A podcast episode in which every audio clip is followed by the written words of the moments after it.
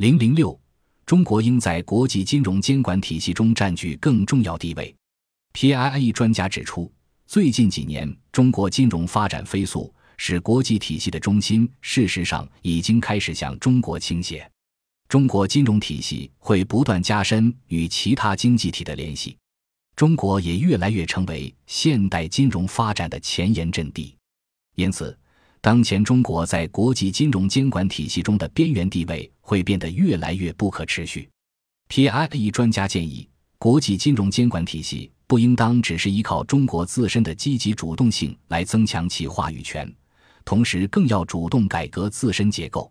第一，相关的国际组织应当自我改革，从而增加中国在组织行动中的存在感与重要性。第二。中国与国际体系的进一步融合也是必要的。第三，全球层面的机构创新也可能成为解决一些当前金融监管挑战的方法。中方专家指出，长期以来，中国的商业银行具有追求高速增长的规模和利润的惯性，当前则面临来自保增长的实体经济融资的压力。这一推一拉的力量是出现不审慎创新的根源。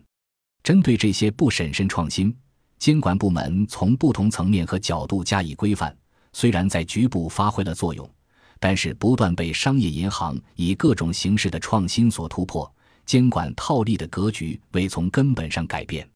由于缺乏系统性监管的安排和设计，金融监管总体效果不明显。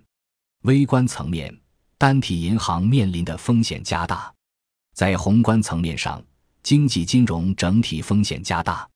自二零一二年以来，为促进中美经济学家学术交流，探讨中美经济关系中的焦点问题，更好地为两国政府提供政策建议，CF 四零已联合 PII 连续举办了五届学术交流研讨会，就中美贸易及投资、全球经济在平衡、中国经济新常态、中美货币政策及财政政策走向。国际货币体系改革等重要议题进行了深入讨论。